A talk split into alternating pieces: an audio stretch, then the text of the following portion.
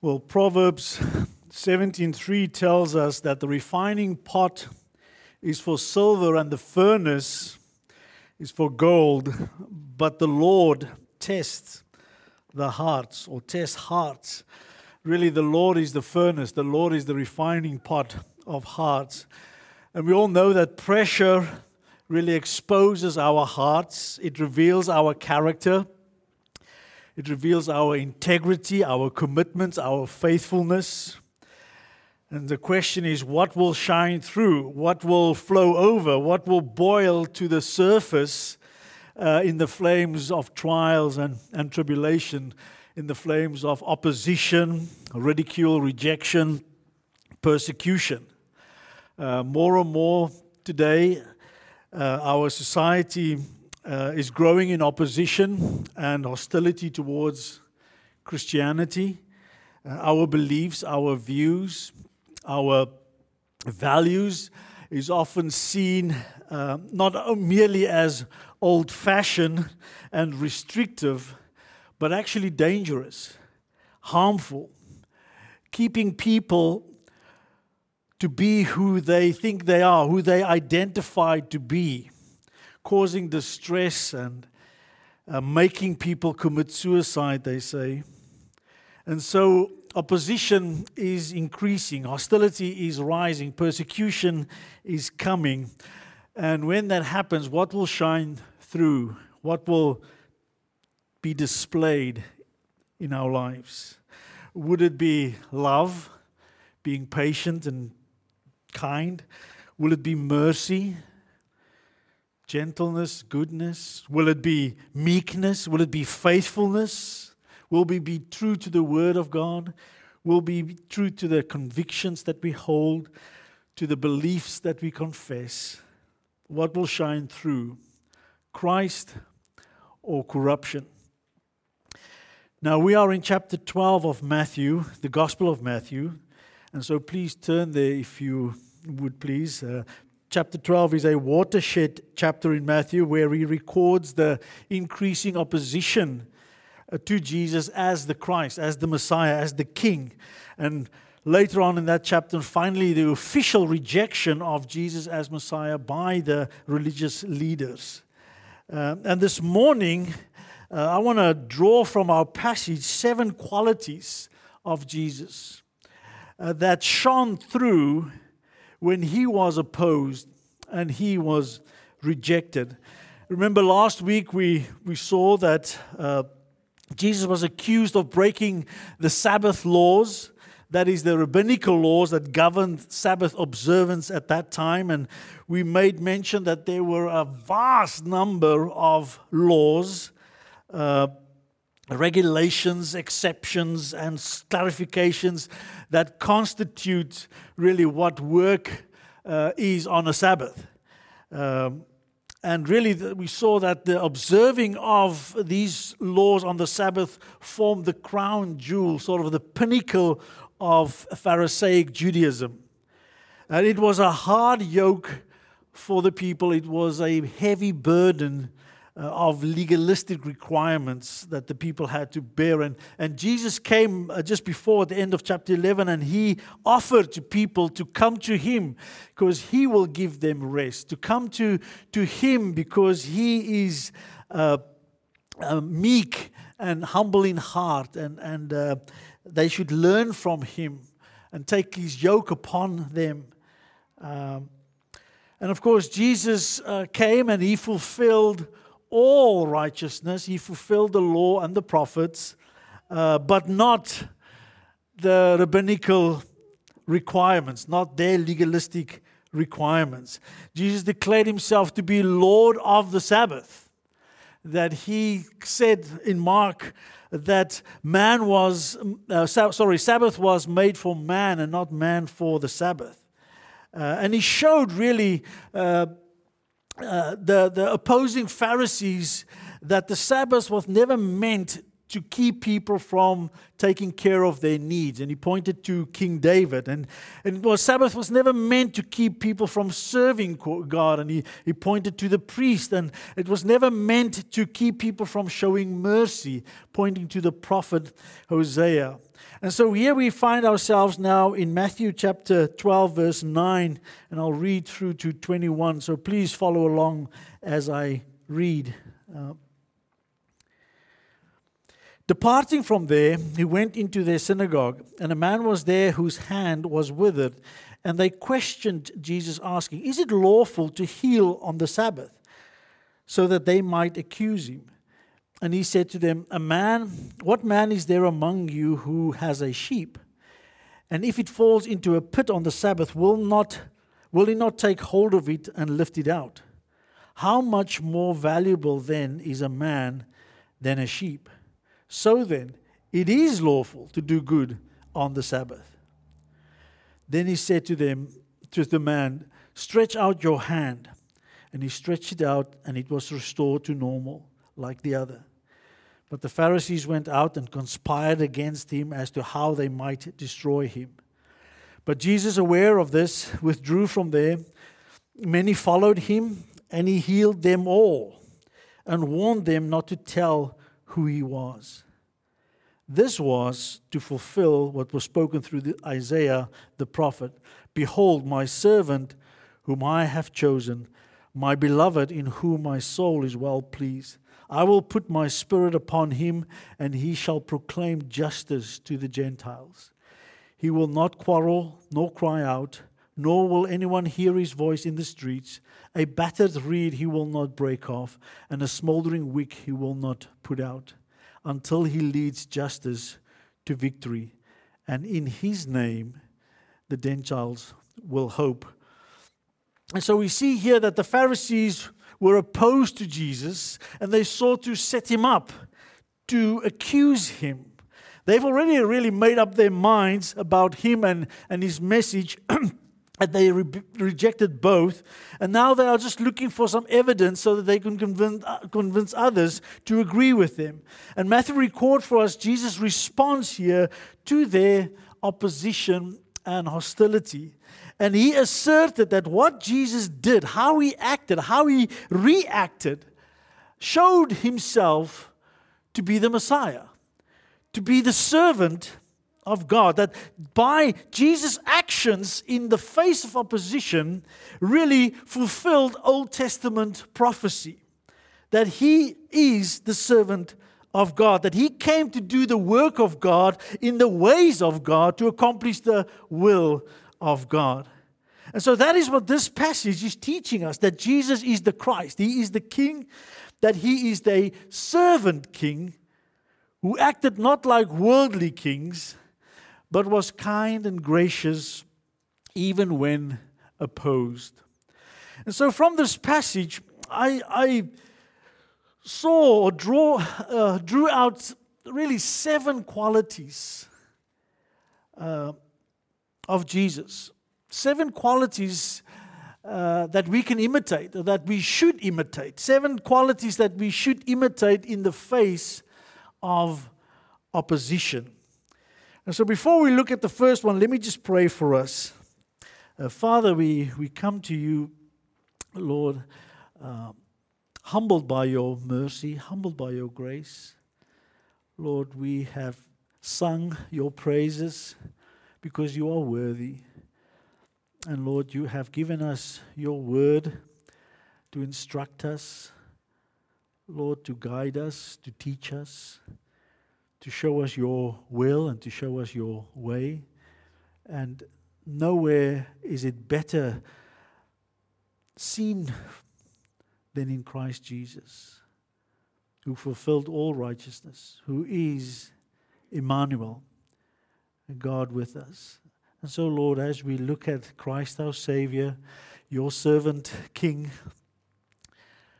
Lord, that we would learn from him today and that it would encourage our hearts to worship Him, to follow Him, to serve Him. And we ask this in Jesus' name. Amen. And so, the first quality, really, that I want to point out is, is the mercy of Jesus, that we should imitate the mercy that Jesus displayed, that Jesus showed. We, we read here that he entered the synagogue, which of course, just a, uh, a place of assembly for Jewish people. When there were 10 or more families in a city, they could uh, start or begin or build a synagogue where they would come together to pray and to, to read the scriptures and to listen to teaching. And so in the synagogue, there was a man with a withered hand. Really, was, he was a disabled man. The hand was diseased, was, de- was deformed, withered, or dried up. Uh, so the man was incapacitated. He was, he was a disabled man. And seeing an opportunity to accuse Jesus, they ask him, Jesus, is it lawful to heal on the Sabbath? Now, they don't want an answer. Okay, they, they've already have an answer, and they believe the rabbinical law is the answer which said that, that if you heal someone on the Sabbath, that that would be work, and therefore that would be breaking the command to keep the Sabbath. According to rabbinical law, you are allowed to keep someone from dying on a Sabbath, but you are not allowed to make them any better on a Sabbath. Now, I don't know about you, that's a, that can be a fine line sometimes. Uh, so you were allowed to bandage a wound to keep someone from bleeding out, but it should not be a medicated bandage. That, that infection prevention should wait till the next day, uh, not, not on that day. And so this man with a, with a withered hand uh, really was not in a life and death situation. So there was no urgency, according to them, to heal this man. So, Jesus, is it lawful to heal a man on the Sabbath? And Jesus answered them by giving them this little mini parable um, about a sheep which fell into a ditch or a pit. And he asked them, What man among you will not help that poor animal? If it was your animal, if it was your sheep, would you not take it out, help it out of the pit, on the, or would you wait till the next day before doing so? And what Jesus was doing, he was pointing out to them their inconsistency in, in, in their rabbinical laws. That it was okay for them to help an animal which was certainly subservient to man, yet they were not allowed to help a man who was made in the image of God on the Sabbath.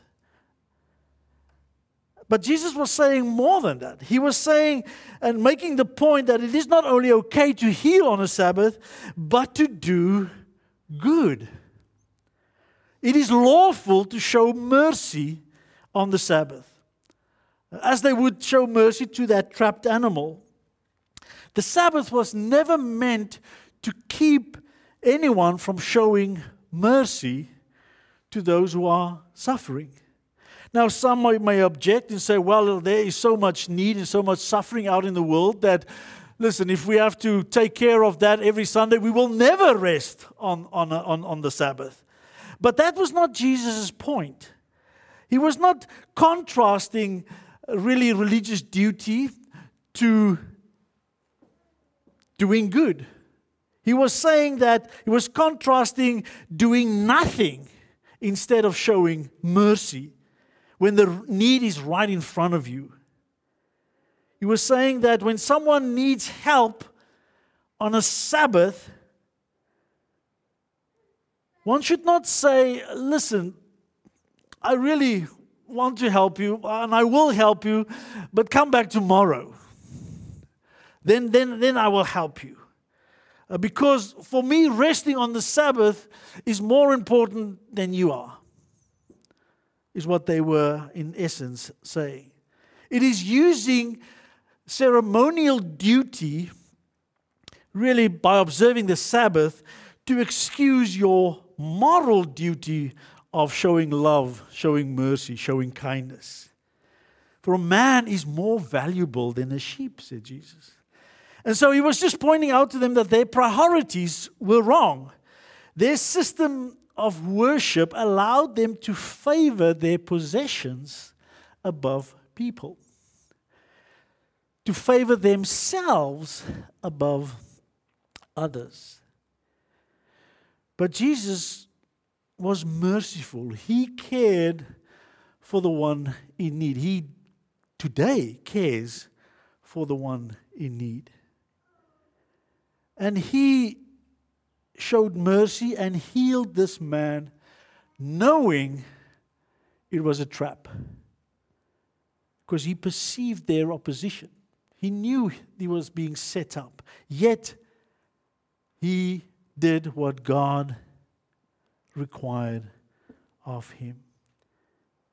And of course, the applications of that is, is just, there are so many. But first of all, I just want to point out that Jesus wants to show you mercy today. And so perhaps you are here in this synagogue, this assembly of believers, and you are incapacitated, you are overwhelmed, you are hurt, you are angry because life has dealt you a cruel blow. Life has been hard, and you are discontent with your lot in life. Jesus is saying to you this morning, Come, come to me, and I will give you rest. I will show you mercy. Or perhaps you are here today ashamed, guilt ridden, separated from Christ. Perhaps you are here with a withered hand of habitual sin, secret sin. That is that has withered your soul, that has that has really dried up your spiritual life, that has eroded your peace and shriveled up your joy. To you, Jesus say, Come, stretch forth your hand. I will heal you. I will show you mercy. Or perhaps you are here today with a withered hand of, of broken relationship, or even an illicit relationship, a sinful relationship. Jesus is saying to you this morning, Come to me, and I will show you mercy. Stretch forth your hand in repentance and faith. Humble yourself, and I will show you mercy. I will forgive you your sin. I will restore your soul. I will give you life. You can have life in me, says Jesus. I will give you rest. We sang this morning, and praise the Lord, His mercy is more. Stronger than darkness and new every morn. Our sins are many, but His mercy is more. And the second application for us, first of all, is, is come. The second application is for us. We who are here needs to imitate Christ in showing mercy to others.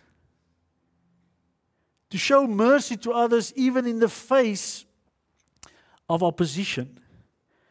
To show mercy on others when people are looking out to oppose us, to, to attack us, to, to even conspire against us. I mean, Jesus showed mercy to this man by healing him, but he also showed mercy to these Pharisees by teaching them, by correcting them, by showing them their wrong views on the Sabbath and their misplaced priorities. He was teaching them, he was correcting them, and they hated him for it. We are to show mercy to others by bringing the gospel to others. And at times, people will hate you for that. But mercy we must show because we have received mercy. Jesus said, Blessed are the merciful, for they will receive mercy. So we are to imitate His mercy, but also imitate his meekness.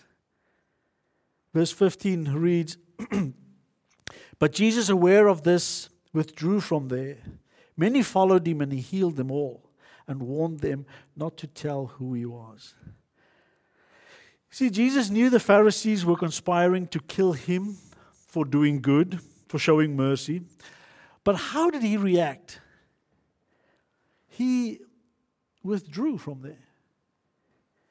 So often, it's actually, I would invite you to, to go and search out the scriptures, just look up the word withdrew and see how often Jesus withdrew when he was opposed by those in, or when, I, I remember when, when, when John was incarcerated, Jesus withdrew. When John was executed, Jesus withdrew. Every time there's opposition, often the Lord would withdrew. Uh, he really practiced what he taught the disciples back in chapter 10 when he says, when, when people reject you, then shake off the dust from your feet and withdraw from there. Uh, and he did this in this day. He withdrew from that synagogue. He did not assert himself. He did not raise his voice. He did not argue with them. He did not put them in their place. He did not insisting that they, te- they treat him with respect. After all, he is the incarnate Son of God. He did not slay them with a, par, a few sharp, cutting words, convincing them of his teaching. He did not grind them into submission with the sheer power of his personality, the, his popularity, his power. He did not attack them with his knowledge and his wisdom. He was meek. He withdrew. Jesus described himself at the end of chapter 11 that he is meek and humble. And now remember, we said that meekness was not weakness, but it was really strength under control. His strength placed under the control of God. God is still in control. And so, his meekness is really yielding yourself all of who you are, your strength, your abilities, and place it under the direction of the Lord. Jesus yielded his will to the will of the Father. That is meekness. Meekness requires great faith, it requires great humility. Meekness is trusting that the Lord will accomplish His plans and purposes in His ways and in His times, and therefore I don't need to assert myself. I don't need to rise up and impose my will to promote myself, even and especially if it is the will and the ways of the Lord that I need to make sure others get this, but to trust the Lord that He will work in the hearts of those whom He calls. Meekness is to trust in the sovereign providence of God, His will, His way, in His time. Not my will, my way, not His will, my way, but His way, or His will, His way. Resting in God, waiting for Him to bring about His plans and purposes. A great Old Testament example of that would be David, after being anointed king, was chased all over Judea by Saul, and yet never raised his hand against Saul. He trusted the providence of God to bring about his promises to him in his time. That is meekness. And so Jesus knew they were conspiring to destroy him. And what did he do? He withdrew. God was still in control. God will still present him as King of Israel. And we saw that many followed him. And he healed them all. No doubt preached to them, to them and warned them not to tell others who he was. The plans and purposes of God will be fulfilled as God decreed they would, exactly, precisely, and not any amount of opposition, nor even enthusiastic support would deviate from his plans. And so Jesus the King did not assert himself, did not demand attention or acceptance, but was meek. And so the question for us is are we meek? Are you meek? Am I meek? Are we willing to wait on the Lord to bring about His plans and His purposes in His time? It's so it's so easy for us, really, to take want to take matters into our own hands. We want to assert ourselves because man, we know better. We, we, we understand this. Uh, and you need to get with the program. Uh,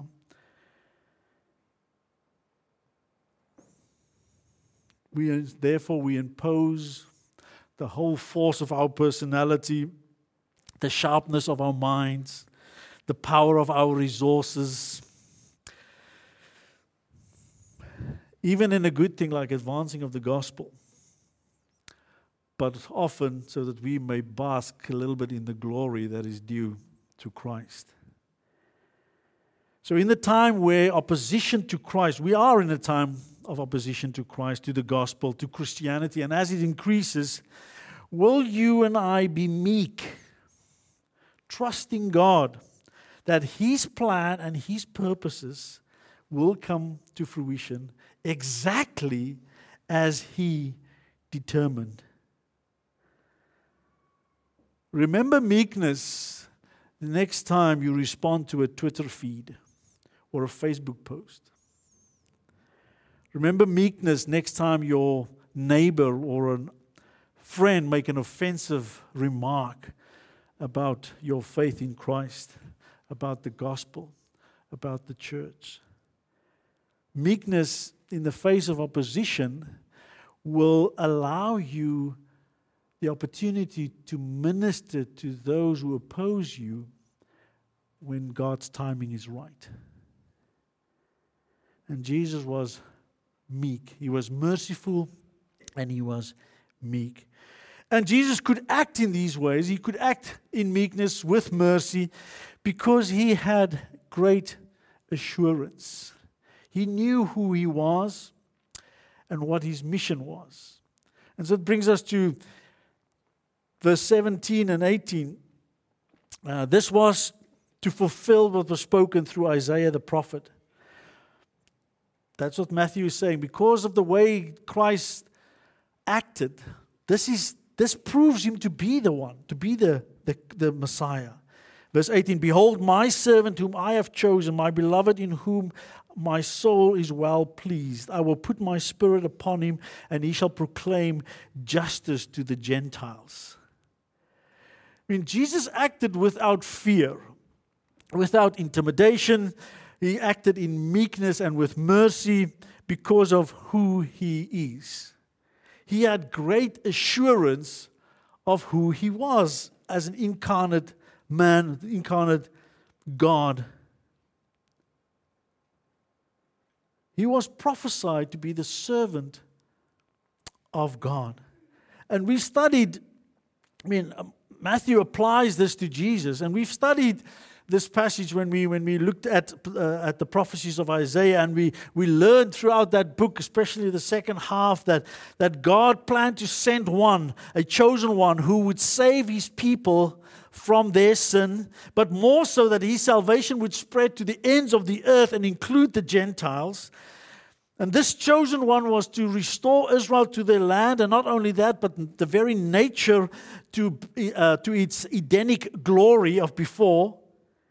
That he came, he was to come and establish his kingdom, a kingdom of righteousness, of justice, and of peace. That he would be a light to the Gentiles, and that nations would come to him while he is enthroned in Jerusalem to learn of his ways, to be taught his judgments, his decrees, and to subject themselves to that. Uh, Isaiah 2, Isaiah 11, Isaiah 42, 49, 50, 50, 53, 65, the whole second half of Isaiah, really. Um, but here in Matthew, uh, in our text in Matthew, he quotes Isaiah 42. Now, it's not a word for word quotation, and it's not all coming from Isaiah 42, but, but, but Matthew sort of gives us here a Holy Spirit inspired interpretation of those passages. And the point is that he makes is that Jesus He is the servant of God. He is the one. There is not another one coming. He is it. And Jesus knew it. And that gave him great assurance to accomplish his mission, even in the face of opposition. And how did he know it? Well, God told him. Remember at his baptism, when he came out of the water? After being baptized, Jesus came up immediately from the water, and behold, the heavens were opened, and he saw the Spirit of God descending as a dove and lighting on him.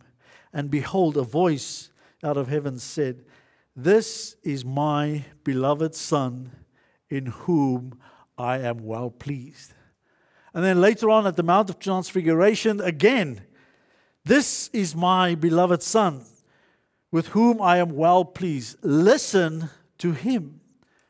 Affirmation from heaven that Jesus is the beloved Son, the servant of God and he's well pleasing to him because he fulfilled all righteousness and he came to pay the penalty for sin so that the Father's justice may be upheld and his mercy may be justified. And so Jesus ministered with great confidence, great assurance in the face of opposition because he was God's chosen servant. He was chosen for this mission. He was beloved and approved. And people, that's who you and I are. If we are in Christ, we are now His servants. We are now sent on His mission.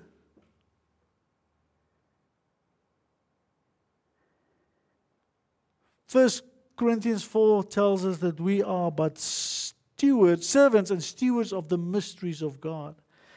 2 Corinthians 5 uh, 19 20 tells us that we are ambassadors for Christ, making an appeal to the world on behalf of God to be reconciled to Him.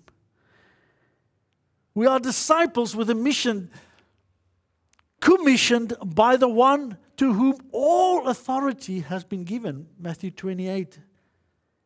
And so, no lesser authority can ever command us to stop our mission work, our gospel work, our proclamation of Christ as King and Lord, as Savior. And that should give us immense assurance. But it will only be of assurance if we are assured of our own standing in Him, if we are assured of our salvation. If you are not assured of your own salvation, you will not be able to stand in opposition. You will crumble, you will fall, you will run, you will hide. But if you are sure of your salvation, and people, we can have great assurance of our salvation because the security of our salvation is in God. He is the one who saved us. He is the one who chose us in Christ before the foundation of the earth to be holy and blameless, Ephesians 1 4 tells us. He's the one who redeemed us, who forgave us our sins, who adopted us as his children. He is the one who saved us by grace through faith, and that not of ourselves. It is a gift from God. Not our own works, Ephesians 2 8 and 9. We are sealed by the Holy Spirit as a guarantee of our inheritance, not by our doing. He is sealing us with His Spirit. And we are assured by the same Holy Spirit that we are children of God. Romans 8:17 tells us. And so we can have great assurance in our salvation when we have come humble ourselves before him in repentant repentance of our faith and uh, sorry of our, of our sin and, and, and faith in Christ and him alone then we can be sure that we are right with Him. We can be assured of His acceptance of us. So often we come to faith in Christ, and, and yet somehow this old master keeps shunting us around, keep, and we keep listening to him. I heard a, an interesting uh, little illustration of this where uh, the speaker was saying that he went back to his old school and, and uh, was, was to speak, to address the pupils. They, would, they had the practice of getting a, an, an ex student to come back and just address the, the, the, class and tell them a little bit about what, the, uh, what has happened in their lives. And so uh, he only finished uh, his, his uni degree, so he was very much worldly wise and, and, and, and had much wisdom to impart to the students. And he said he was he came back, but in the meantime he became a Christian. And he said, "Well, I will tell that to the students." And he was sitting on the stage with all the other teachers, and the kids were there. And he said he looked down and they always look so young. And uh, as they were sitting, the next moment the headmaster said, "Sit up straight," and he immediately sat up straight. Uh, and And uh, he, he, said, you know what? After a while, he thought, but you know what? I don't have to listen to him. He is no longer my headmaster. And yet, that's what we do. Christ has saved us from sin, from the, from the, the, the master that is sin. And yet, every time the masters, the old master of sin speaks, sometimes we respond, we act, we obey.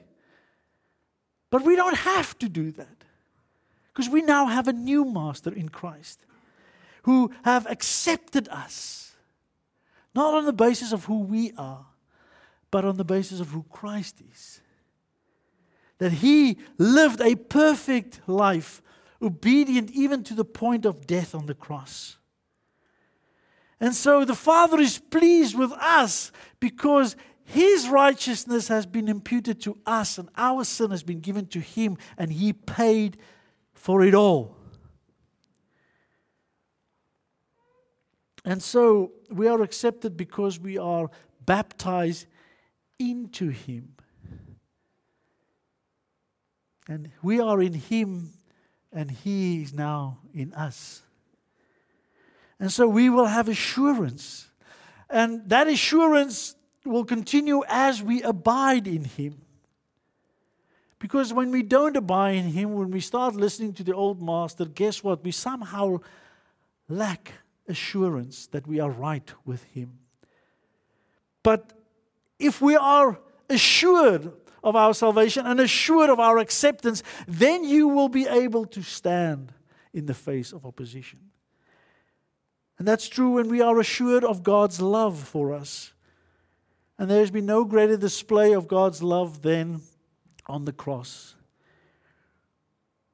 1 John 4 9 tells us, By this the love of God was manifested to us, that God has sent his only begotten Son into the world that we might live through him. In this is love, not that we loved God, but that he loved us and sent his Son to be a propitiation for our sins. There can be no denying that God loves you if you look at the cross, where he chose to die in your place. And of course, Romans 8 tells us that nothing can separate us from the love of God in Christ Jesus. Verse 38 says, For I am convinced that neither death nor life, nor angels, nor principalities, nor things present, nor things to come, nor powers, nor height, nor depth, nor any other created thing will be able to separate us from the love of God which is in Christ Jesus our Lord.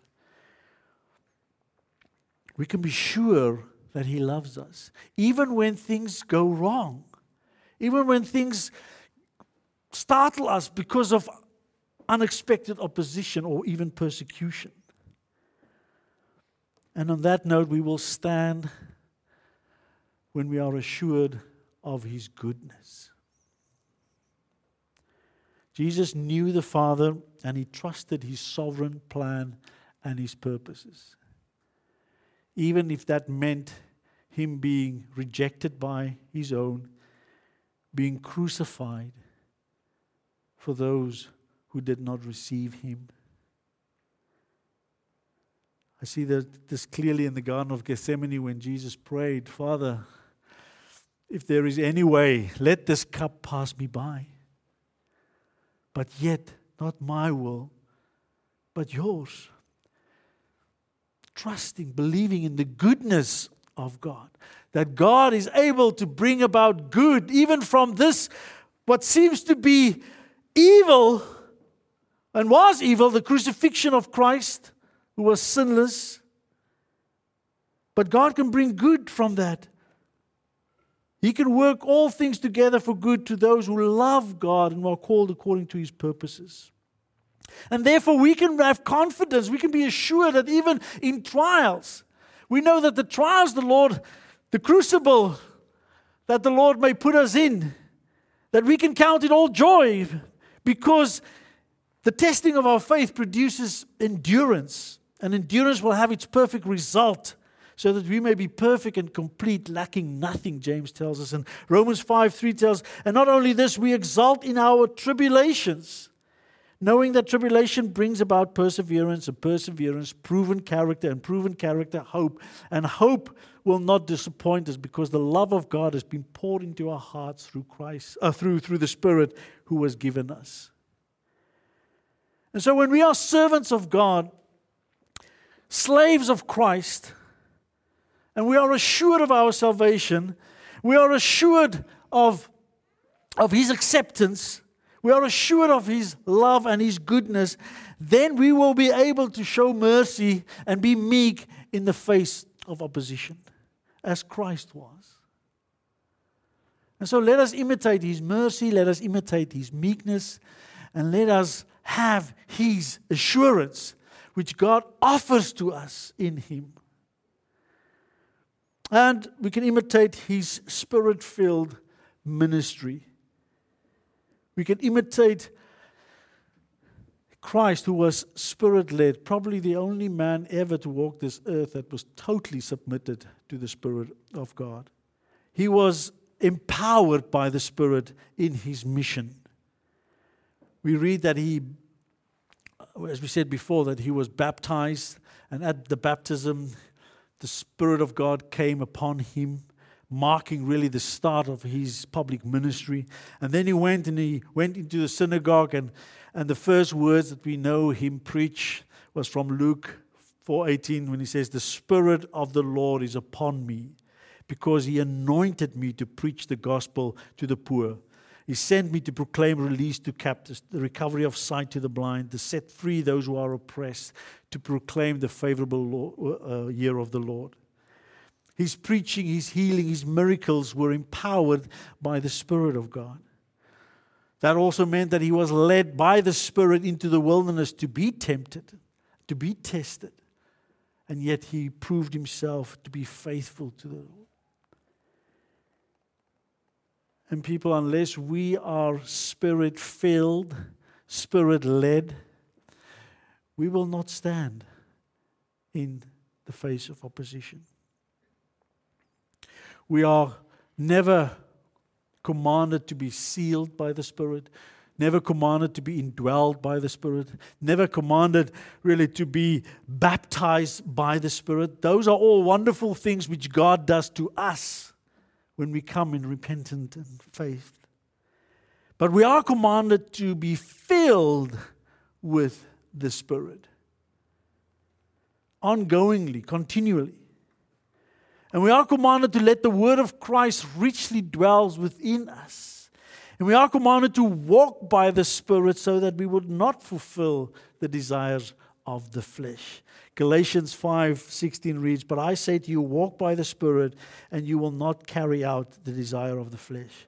For the flesh sets its desire against the Spirit, and the Spirit against the flesh. For these are in opposition to one another, so that you may not do the things that you please. But if you are led by the Spirit, you are not under the law. Now the deeds of the flesh are evident." And this is how we will react when we are not spirit led immorality, impurity, sensuality, idolatry, sorcery, enmities, strife, jealousy, outbursts of anger, disputes, dissensions, factions, envying, drunkenness, carousing, and things like these, which I forewarn you, just as I have forewarned you, that those who practice such things will not inherit the kingdom of God.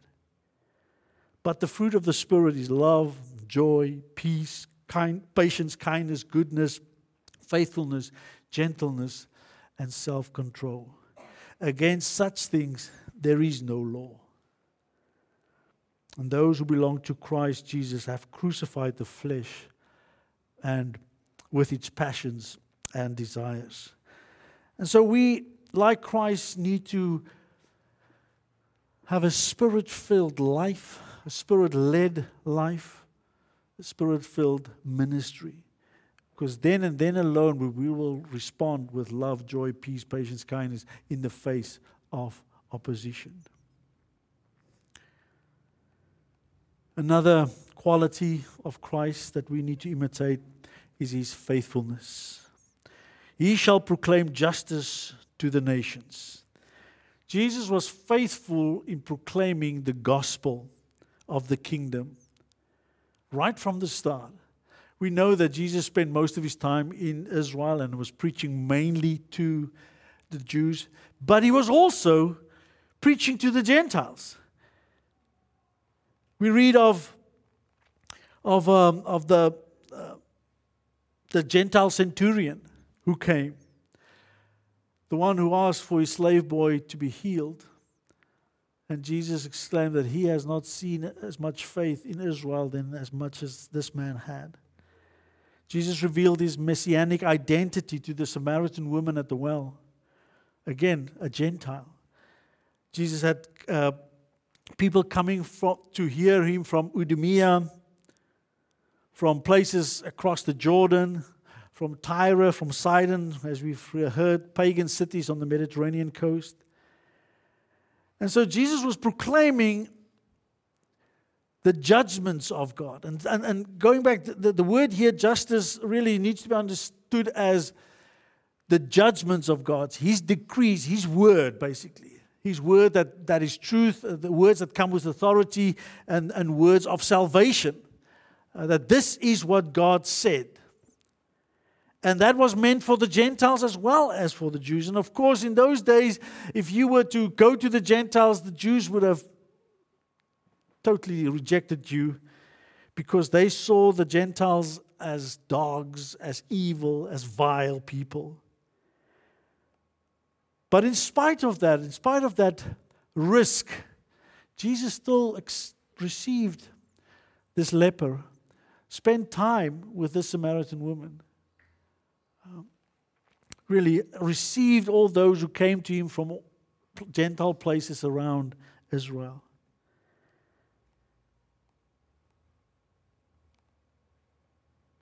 And in his name, the Gentiles will hope. We read in verse 21.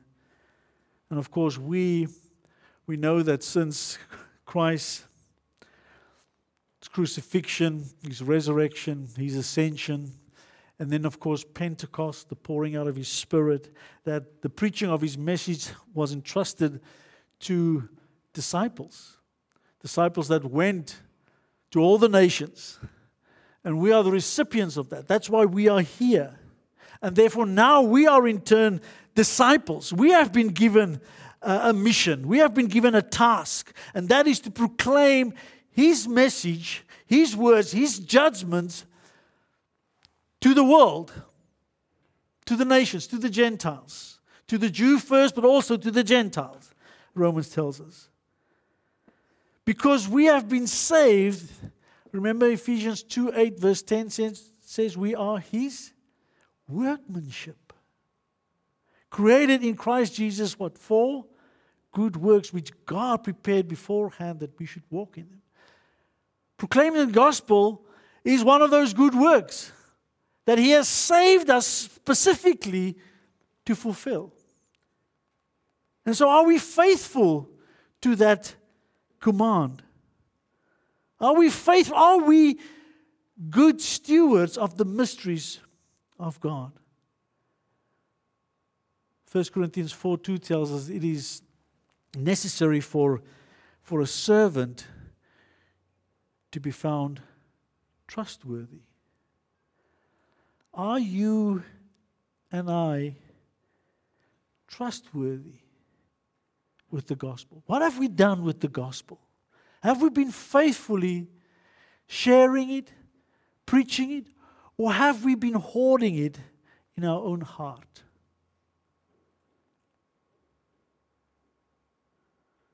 Jesus was faithful in his ministry to proclaim the gospel, to show mercy by proclaiming the gospel. Are you and I faithful in the same way? And people, if we are not faithful in preaching the gospel, when the days are easy, there is little to no opposition or persecution then what will we do when opposition arises, when it becomes more, when persecution increases, and they threaten to and plot against us for preaching Christ and the gospel and the word of God? Will you then be faithful? Well, we all know the answer to that. If we are not faithful now, we will not be faithful then, which means we are not faithful. And so Christ was faithful. Let us imitate him and be faithful by giving out the gospel, proclaiming the gospel, sharing the gospel, preaching the gospel, so that others may hear and receive mercy from God. Two more to go. The humility of, of Jesus. We need to imitate the humility. He will not quarrel nor cry out, nor will in, anyone hear his voice in the streets. The servant of God was prophesied not to be argumentative. He would not be engaged in shouting matches. He would not rant and rave. He would not make a spectacle to draw people or raise his voice in the streets. He would not be like the old town criers with a bell saying, Now hear this, now hear this, making a, a spectacle of himself. He would not raise his voice in frustration or exasperation. He was not domineering or demanding to take center stage, demanding to be heard to be received, to be listened to. He was not brash, nor loud, nor self seeking, nor self promoting, but he came quietly, gently, humbly, without pomp and ceremony, without flair and fanfare, but lowly, self abasing. We know that humility is highly prized by God because he opposes the proud, but he gives grace to the humble. And it's, it's so easy for us to quarrel. It's so easy for us to seek to win the argument, to show our view as superior, especially on topics as important of salvation and truth, the gospel and the scriptures.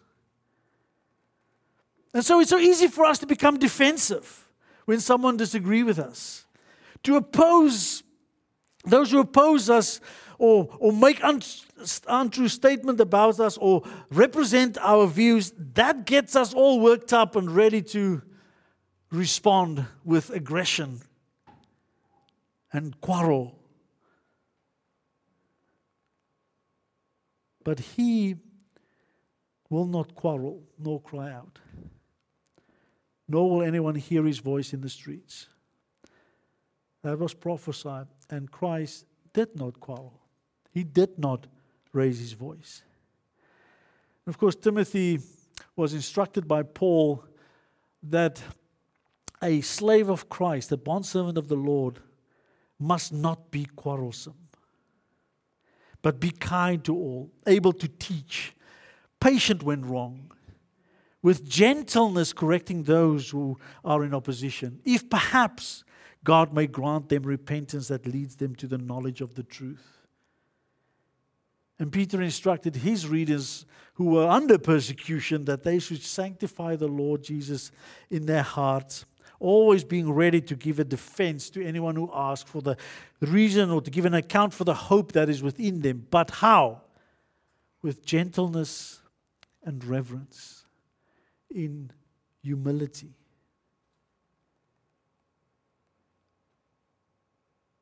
Jesus was humble. He said so himself. And so let us imitate his humility as we engage with a world that is increasingly hostile and opposing to the gospel. And finally, let us imitate Jesus in his gentleness. A battered reed he will not break, a smoldering wick he will not put out until he leads justice to, to victory. Even a cursory read or read through the Gospels reveals the gentleness of Jesus. He, he really cared for people. He was gentle.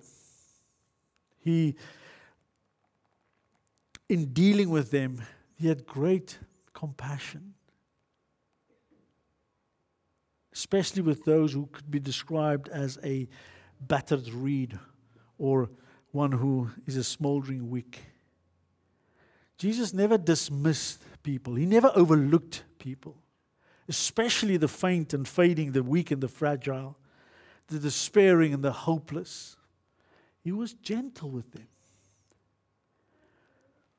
The leper, an outcast in society, he touched and healed them. The woman who suffered from hemorrhage was again an outcast in the society.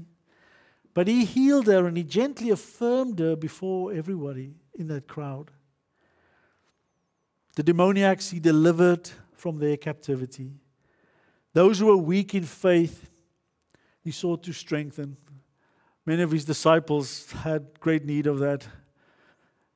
But in particular, the man, the father who had a demon possessed boy, was brought to him and his, to, to his disciples to cast out the boy, and they could not do it. And then he, in, in exasperation, asked, Lord, if you can do something, help me. And the Lord said to him, If you can, all things are possible for those who believe. To which the man exclaimed, I do believe, help my unbelief. And of course, Jesus healed the boy and strengthened the faith of that father. He did not dismiss him, he did not overlook him because he was unsure. But he was gentle with the broken, with the weak, with those who were considered worthless and useless in the eyes of others. A battered reed he will not break, and a smoldering wick he will not snuff out. Again, the question comes back to us what about us? But before I look at us, I want to ask you. There may be here someone today who is battered and bruised by life. Jesus said, Come to me. I will not break you. I will heal you. I will help you. I will restore you. Some are here whose faith may be weak, perhaps just clinging on. So much have happened. I have prayed and I've prayed, and there's been no healing. I have prayed and I have prayed, and there has been no salvation. I have prayed and I have prayed, and she still died. He still left. The children still made bad decisions, bad choices. My business still went under. I still lost my job. Jesus says, Come to me. Come to me. I will not break you. I will help you. I will heal you. Or perhaps you have confessed Christ in your life, and but the events of life have all but doused out your faith, your hope. And you can know today that a smoldering wick he will not snuff out. Even if there's just a tiny little puff of smoke still left of your faith, come to Him. He will fan that into a flame, He will help you. May we be as gentle as Jesus with those who are unsure, whose faith is weak, whose, whose life is hard and has battered and bruised them, and they are ready to give up. Let us not kick them when they're down, but get down on our knees next to them and help them up in Christ. Let us be gentle as Jesus was. And so this passage provides us seven wonderful qualities of Christ, the servant king, for us to imitate, and especially at times of opposition. His mercy, his meekness, his assurance, his spirit filled life and ministry, his faithfulness, his humility, his gentleness. We have an awesome Savior let us become more like Him each day, I pray. Let me pray. Father, thank you that you have displayed Christ to us in such a marvelous way that we can know our Savior to be merciful and meek, Lord, gentle, Lord, humble, spirit filled, Lord, faithful, well, thank you for Jesus Christ. And thank you, Lord, that through your Spirit, you enable us to have that great assurance that we are His. And I pray, Lord, for those today here who are in need of mercy, who are broken and battered and bruised, who are clinging on for dear life to the faith that they have in you. Lord, that you would minister to them through your Spirit right now. Bless us, Lord. Give us the desire. Open our eyes that we may see the life that we have in Christ Jesus. And it's in His name that I pray. Amen. Amen. If there's anyone who has need of prayer or just to talk about some of the things that we've mentioned, just come and see me or Peter or talk to someone that you're comfortable with. And let us pray together and come to the Lord together. Thank you.